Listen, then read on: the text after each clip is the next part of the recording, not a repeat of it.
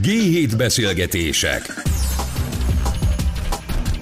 László Pállal Ez itt a G7 Podcast, és a mai vendégünk Vasas Norbert, a CIP Bank vagyonkezelési üzletágának vezetője, és abban maradtunk, hogy tegeződünk. Köszöntelek a stúdióban. Köszönöm szépen. Szia, köszönjük szépen eh, ezt a mai beszélgetést a CIP Banknak, és szerintem kezdjünk onnan, hogy arról fogunk ma beszélgetni, ugye, hogy eh, az IT rendszereknek milyen szerepe van a befektetési tanácsadásban. De én egy kicsit messzebbről kezdeném, meg egy kicsit lazábban kezdeném, mert hogy azon gondolkodtam, amikor készültem erre a beszélgetésre, hogy az elmúlt másfél-két évben nekem szinte naponta jön szembe egy olyan Google hirdetés, ami arról szól, hogy valamilyen applikációt azonnal töltsek le, és azon keresztül tőzsdézzek, vegyek bitcoint, vegyek mindenféle amerikai részvényeket, és a többi, és a többi, és a többi.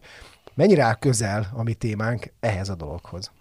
Jó kérdés, nagyon jó kérdés. Akár mondhatjuk, hogy a lehető legmesszebb áll. Tehát ö, nyilvánvalóan ez a bitcoin kérdés, ez rendkívül izgatja a fantáziát, rengeteg pénzt lehetett vele keresni, bukni, rengetegféle ilyen ö, különböző ö, bitcoin típusú devizák vannak.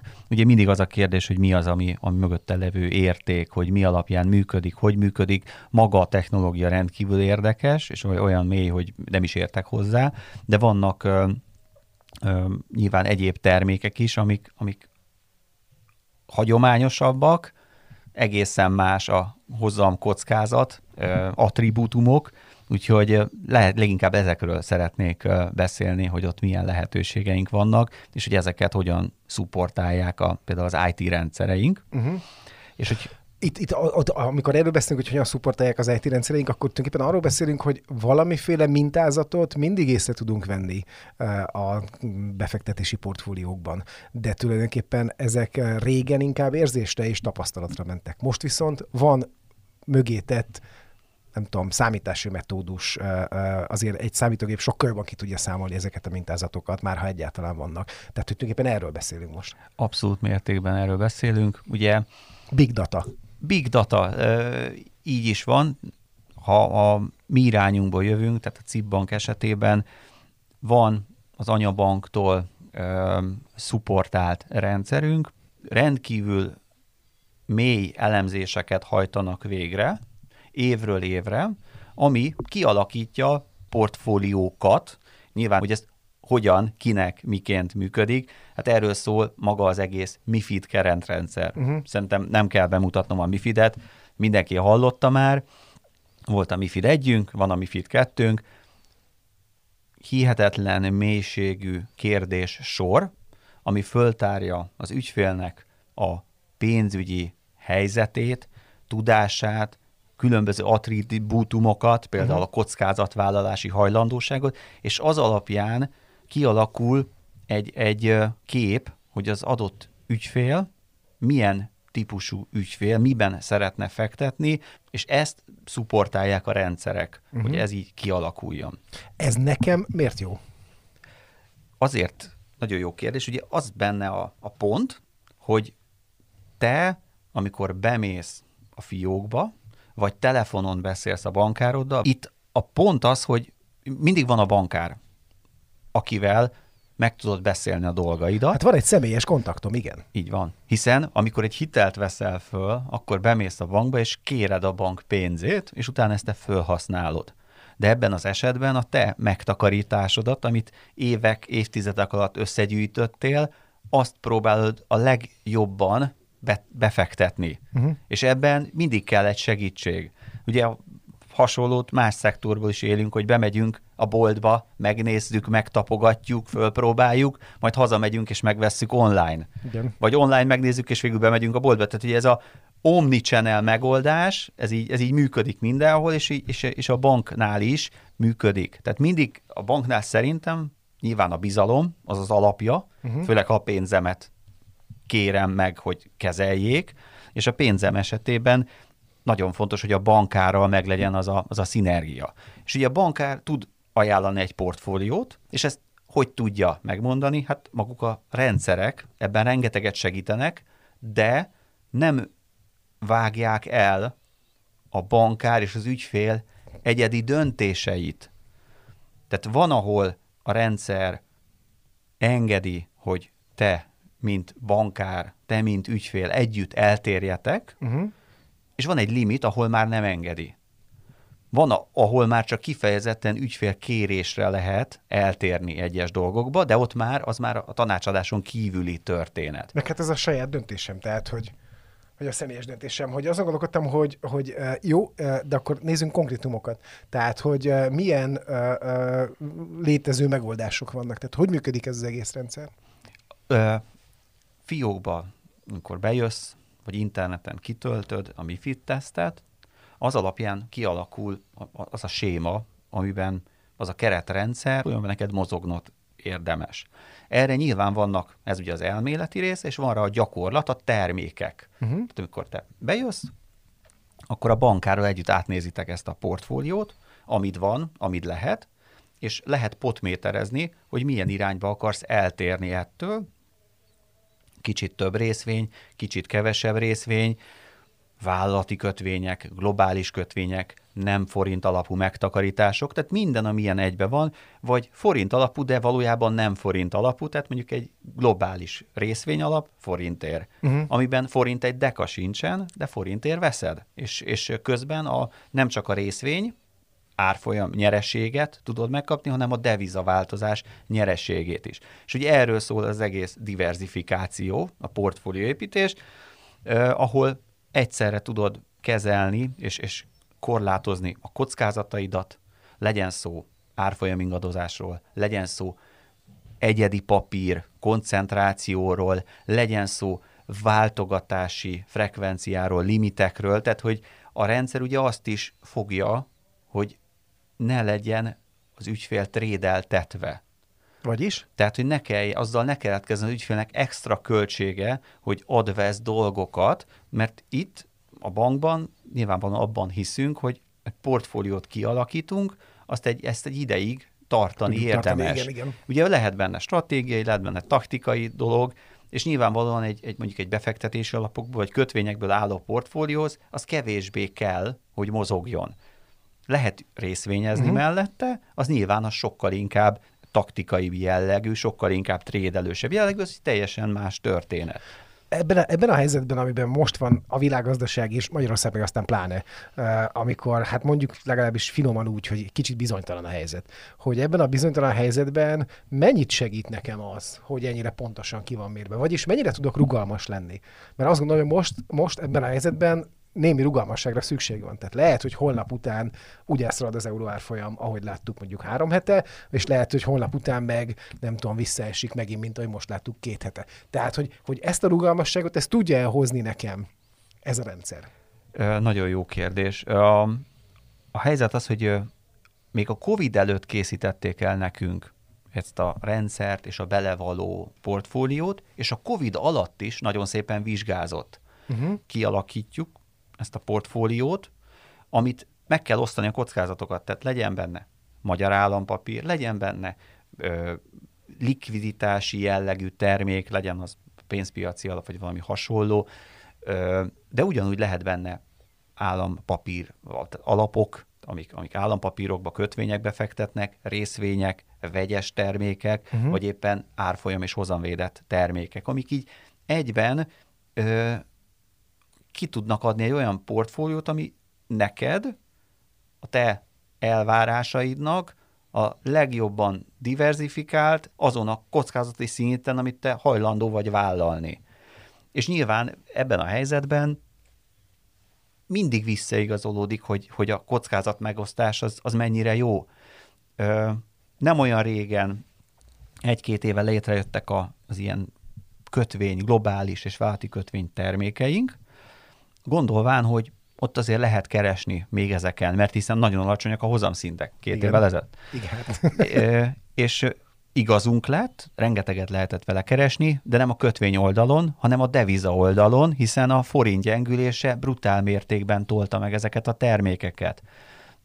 Ugyanígy a részvény oldalon is globális részvény esetén lehet veszíteni az árfolyamon, de szintén forint gyengülés meg nagyon sokat segített rajta most mit látunk? Nagyon magasak a hozamszintek, és itt a, a, a kötvény jellegű termékek egyre vonzóbbak. Uh-huh. Tehát amíg a, a pénzpiacihoz közelítő termékek, amik bankbetét, diszkontkincstárjegyszerű, mondjuk befektetési alapok, azoknak szépen folyamatosan nő a hozamuk, az előre tekintő meg végképp, hogyha megnézzük, hogy milyen eszközök vannak igen, benne igen. lekötve, de ott vannak a kötvény alapok. Ugye ezt már megértük, ugye korábban, hogy amikor egyszer csak elindul a rali a, a kötvényhozamokban, és, és egy, egy négyes durációval rendelkező kötvény, körülbelül ilyenek szoktak lenni a kötvény alapok, négyes duráció az azt jelenti, hogy egy százalék hozamcsökkenés azonnali négy százalék nyereséget hoz nekünk.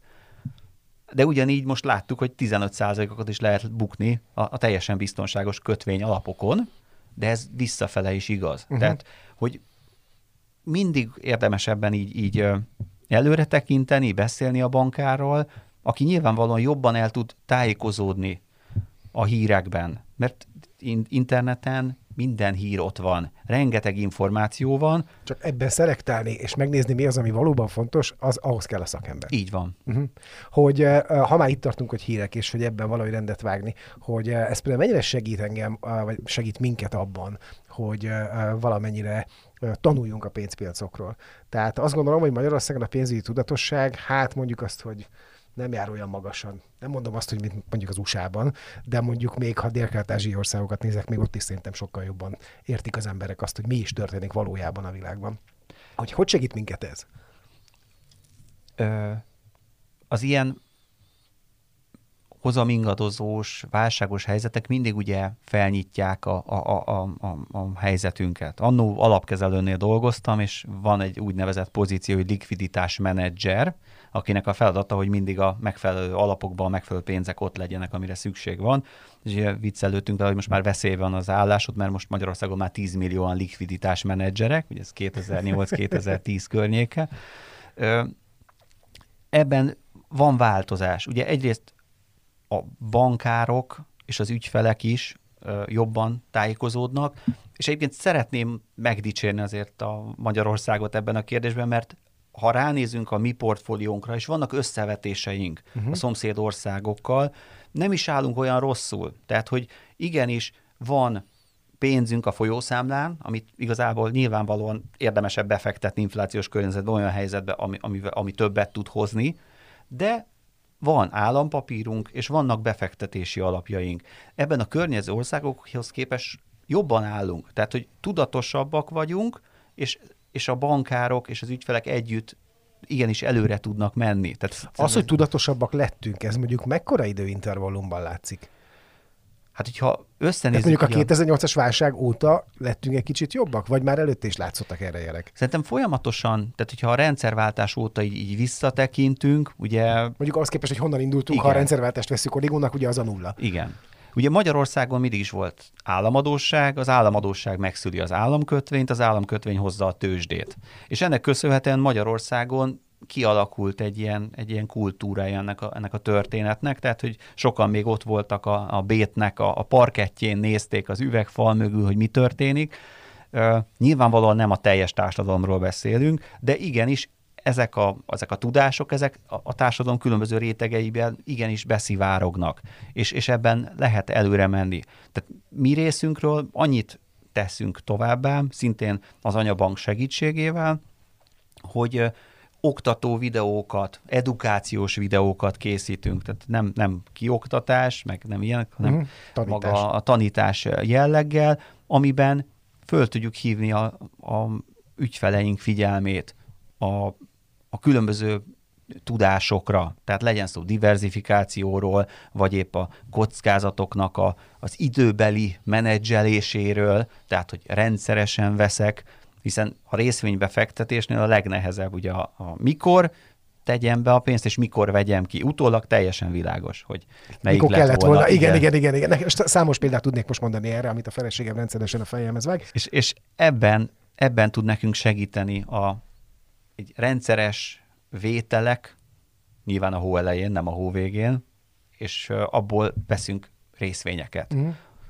És akkor nagy tanítás nyilván, hogyha akkor vesszük, amikor emelkedik, akkor az nagyon jó, hiszen folyamatosan nyerünk. Ha akkor veszünk, amikor esik, ugyanazért a pénzért, akkor egyre több darabot tudunk venni.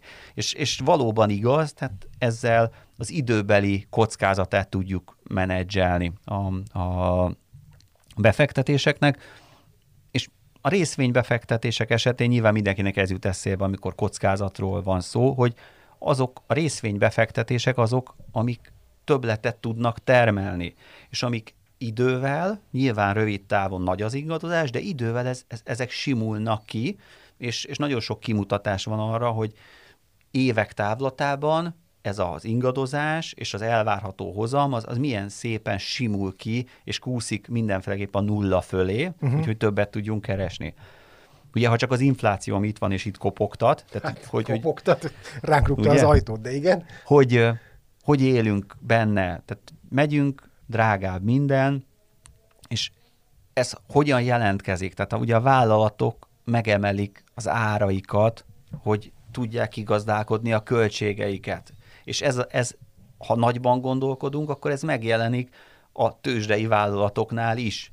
Tehát, hogy milyen jó ellenszereink vannak az infláció ellen, hát például a részvények, ahol a vállalatok magasabb áron árulnak termékeket, és ez az ár, ez a nyeresség, ez megjelenik annak a kezében, akinek a részvény ott van a kezében. Azon gondolkodtam még, hogy mondtad ezt, hogy, hogy eh, ha megnézed a, a közeli országokat, a Magyarország körüli országokat, akkor ehhez képest mi tudatosabbak vagyunk pénzügyileg. Tudsz-e mondani erre eh, exakt eh, számokat, vagy, vagy, vagy példákat, hogy ez hogyan is néz ki? Tehát, hogy hogyan képzi el, mert azt, hogy mondjuk egy cseh, vagy egy szlovák, vagy egy román polgár, az mennyiben kevésbé tudatos, mint mi vagyunk most? Azt látjuk, most nincs helyemben az összes szám, de hogy a CIB és a magyar portfóliót, ha megnézzük, akkor van nyilván a folyószámlapénzek, esetünkben ez, a, ez kb. a harmada, uh-huh. de a harmadában állampapírok, és harmadában pedig befektetési alapok vannak. Tehát, hogy összességében egy jó kis portfólió van, és ez,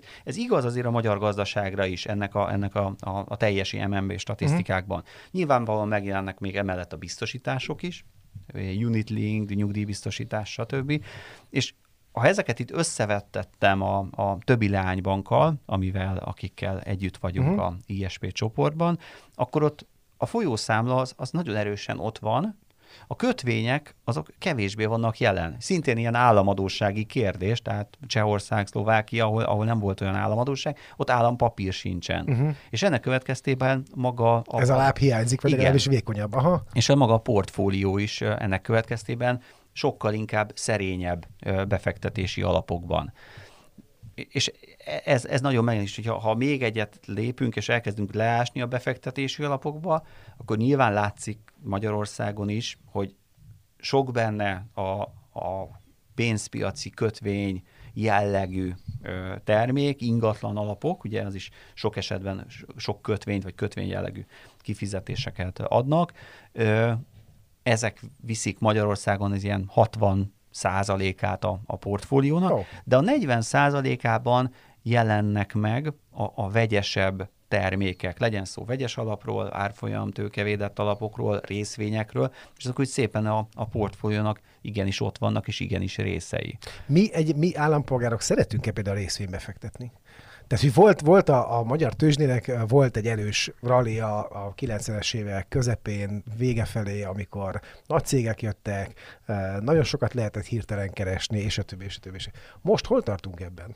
Mert én azt gondolom, egy kicsit lecsendesedett ez. Igen. Ezt szerintem ezt lehet mondani, tehát sokkal kevés van ez a, ez a hype, uh-huh. ezt, ezt látjuk a kriptókon. Tehát igen. A, hát ott van hype, igen. És talán megint csak saját magunkról beszélnék, hogy azt látom, hogy nálunk folyamatosan, tendenciózusan, nyilván nem nagy lépésekkel, de, de, de lépésekkel növekszik a részvénysúly a portfólióban. Oh. Ugye azért, mert elindítottuk azt a, azt a programunkat, hogy rendszeres megtakarítás, ahol rendszeres megtakarítás esetén nyilván érdemesebb olyan termékekbe tenni pénzt, amiben a nagy pénzemet nem merném azonnal beletenni. És ennek következtében nagyon szépen látszik az épülés uh-huh. a, a részvény jellegű termékekben. Szintén természetesen segít, hogy jó a, a hozamai az adott termékeknek, hiszen a forint gyengülés rengeteget tudott ezen segíteni. És, és ez, ez adott egy, egy, egy lökést, tehát hogy elindultunk ezen az úton, nyilván nagyon messze van az út vége, uh-huh. tehát hogy Amerika az, az távolról integet, de hogy igenis, ha megyünk az úton, és szerintem ez a legfontosabb. Hogy de, de hogy Amerika távolról integethet, hogy teljesen más a szerkezet ennek a dolognak. Tehát ugye itt azért, ha nagyon gyengén is, vagy nagyon kevésé is, de azért számítasz arra, hogy mondjuk lesz valami államilag garantált nyugdíjszerű dolgod. Amerikában meg ha rendesen tudsz befektetni, és rendesen tőzsdézel, és jó a brókered, és a többi, akkor lehet róla az, hogy esetleg van nyugdíjad. Tehát, hogy ez egy tök más a, a szegmens, tehát, hogy tök másban gondolkodunk, ráadásul ott nem tudom én, 200 éve ez benne van a köztudatban, nálunk meg ugye hát 1990-ben még nem volt semmi.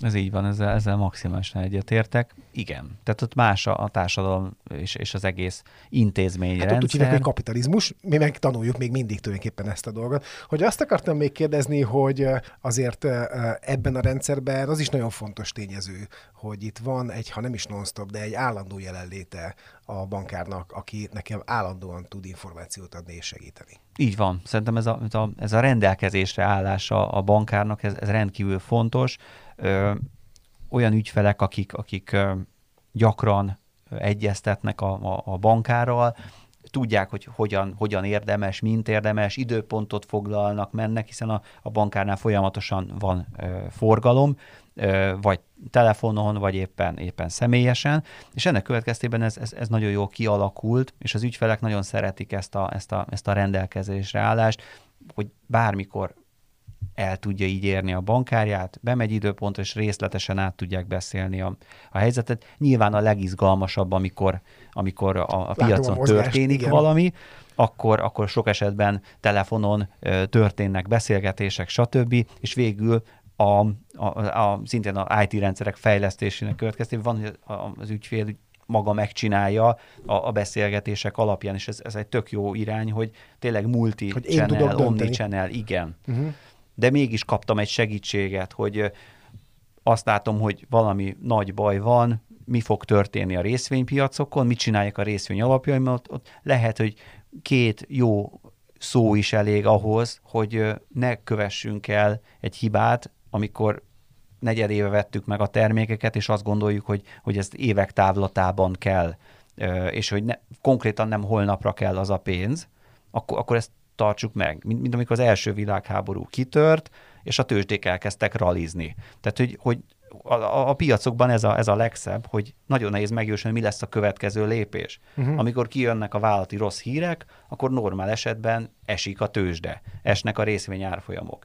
Ez egészen addig volt, ameddig Amerika el nem kezdett pénzt pumpálni a 2008-as válság során, mert ha kijött a rossz hír, akkor azonnal emelkedett a tőzs, de hiszen tudták, hogy jönni fog a, a az extra pénz, ami, ami föltornázza az árfolyamokat. Na de ez az extra pénz egyébként az, ami most a legnagyobb problémát okozza a világgazdaságban, meg akár nálunk is. Tehát hogy emiatt van ugye infláció, emiatt van az, hogy, hogy Amerikában az át, most járt itt nálam nemrégiben egy elemző, akivel arról beszélgettünk, hogy minek köszönhető a bitcoinnak, vagy az egyéb digitális termékeknek a felfutása, és hogy arról beszél beszéltünk, hogy ha jól emlékszem, a számra valami 2000 milliárd dollárnyi plusz pénz került az elmúlt három évben az amerikai polgárok asztalára vagy zsebébe, amivel konkrétan nem tud, tehát a saját megtakarításukon felül ennyi plusz pénzt tolt az, az állam a polgárainak, és ezzel nem tudott mit kezdeni tulajdonképpen a polgár, tehát azt csinálta, hogy elkezdett venni mindenféle, hát nem akarok rossz szót mondani, vagy csúnya szót mondani, de mindenféle hülyeséget neki vásárolni, és ettől kezdett realizni minden, ami, ami digitális egyszer összeszedtem, ez már, már régen volt, hogy a, a válság során, amikor ez a kvantitatív easing mennyi pénzt raktak össze, és hogy, hogy Amerikában ez az összeg jelen értéken számolva többe került, mint a függetlenségi háború, a polgárháború, a holdra szállás, Vietnám, Korea, stb. A nagy, nagy mentések összességében is kevesebb volt, mint amennyit belepumpáltak a rendszerbe. És ugye 2010 környékén már beszéltünk róla, hogy hát ez a rengeteg pénz, amit belepumpáltak, ebből infláció lesz, és akkor így vártuk, vártuk, vártuk. És vártunk és, tíz évet, igen. és nem jött, nem jött, és most aztán tényleg és, és, és megjelent. Ahogy, ahogy ez egy nagy tőzsdei mondás, hogy minden, amit így vársz, az, az sokkal később fog bekövetkezni, mint várod, viszont sokkal erősebb lesz a, a hektikussága annak, és, és ezt abszolút látjuk ebben a, ebben a történetben is. Ezek ellen lehet, hogy megint csak ismétlen magam, de maga a portfóliépítés, a diversifikáció tudja megoldani. Tehát, hogy ezt tud megvédeni. Vetünk búzát, és fügét ültetünk, mert nem lehet tudni, hogy, hogy az, hogy az Melyik lesz az igazán hogy jó, hogyan igen. hat, vagy az eső hogyan hat, legyen rizs is, stb. És akkor így ezt kell csinálni itt is a, a, a befektetések terén, és hogy, hogy, a, hogy az inflációt ellen meg tudjuk védeni a, a, a megtakarításainkat. Azt akartam ugye végére kérdezni még, hogy ez a fajta kvázi bizonytalanság, de mégiscsak pesgő rész, hogy, hogy itt ennyi minden történik hirtelen, és egy csomó negatív hatás van, háború, infláció, és a többi, és a többi. Ez mennyire vetette vissza a mi befektetési kedvünket? Tehát, hogy mit látsz te a számokon? Többet próbálunk meg, tehát elkezdtünk takarékosak lenni, és akarunk félretenni, mert azt látjuk, hogy bizonytalanság van, vagy azt mondjuk, hogy hú, akkora a bizonytalanság, hogy, vagy akkora a szegénység, hogy nincs pénzünk félretenni. Összességében a, vannak makrogazdasági mutatók, hogy csökken a megtakarítási hajlandóság. Én szeretem a soft mutatókat is, amikor, amikor a, a bankároktól kérek visszajelzést, mert az, az egy, egy bankár azonnal tud 500-600 ügyfél által visszajelezni. A pillanatnyi állapotáról az 500-600 ügyfélnek, igen. Így van, és, és a, a, amikor ilyen régiós kólok vannak, és ott, ott beszélünk a bankárokkal a helyzet, akkor, akkor nagyon jó képet lehet kapni a, a gazdaság állapotáról. Ö, még mindig megjelenik az ingatlan uh-huh. vásárlás. Ö, Hát ez egy hagyományosan biztonságos dolog. Igen. Ugye a reál eszközt venni infláció esetén az, az, az, az, az nyilván egy, egy jó döntés. Kérdés, hogy utána a másik oldalon meglátjuk, hogy nő a kiadandó ingatlanok száma. Tehát, hogy az elmélet az, hogy megveszem a reál eszközt, és, és az jó, de a másik, hogy lehet, hogy a termelő képessége fog csökkenni. Tehát ez, ez, ez mindig egy ilyen, már nem is tudom melyik politikus mondta, talán Roosevelt, hogy szeretne végre egy egykezű közgazdásszal beszélni, hogy on the one hand, on the other hand. Úgyhogy ez, ez megjelenik. Akkor mi az, amit látunk? Aki előre gondolkodik, és látja, hogy mi van, gáz, villany, árak, stb., akkor ott beindul a szigetelés. Tehát mindenhol szigetelést, ablakcseréket látunk. Az ugye hogyan hat a mostani megtakarításra, a, a, a bankban lévő pénzekre, nyilván elkölt az ügyfél, de egyébként viszont ezzel a havi cashflow-ját teszi rendbe, uh-huh. hiszen most ez nagyon gyorsan megtérülő megoldás tud lenni, hogy, hogy kevesebb lesz a, a rezsi. Tök jót hallottam, a leg, legnagyobb megtakarítás az el nem fogyasztott energia, energia és ez, ez, ez tényleg zseniális, tehát lehet nyilván zöld, atom, lehet szénenergia, de amit nem használtunk el, az a legtisztább energia. És ezek megvannak, de látszik, hogy, hogy bizonyos szinten indul egy megtakarítás, mindenki óvatosabban költ, a darabszám csökken, de nyilván az ár miatt a, össz, a, a, vég, a, vég, igen, a végeredmény ugyanaz, tehát P szer Q-nál, ugye Q csökkentjük, P nagyobb, összeredményben nagyobb lett a, a, a vége, de ez, de ez látszik a, a bizonyos szempontból. Nyilván rengeteg elemzés még lehet ezzel kapcsolatban folytatni. Én mondom, nagyon szeretem az ilyen soft visszajelzéseket, amiből ö, akár hamarabb jutunk adathoz, uh-huh. mint az IFO index, vagy hogy fogalmazzak. Én nagyon szépen köszönöm Vasas Norbertnek, a Cibbank vagyonkezelési üzletek vezetőjének, hogy itt volt velünk ma, és köszönjük szépen a Cibbanknak, hogy ez a beszélgetés ma létrejöhetett. Szevasztok! Köszönöm szépen! Sziasztok!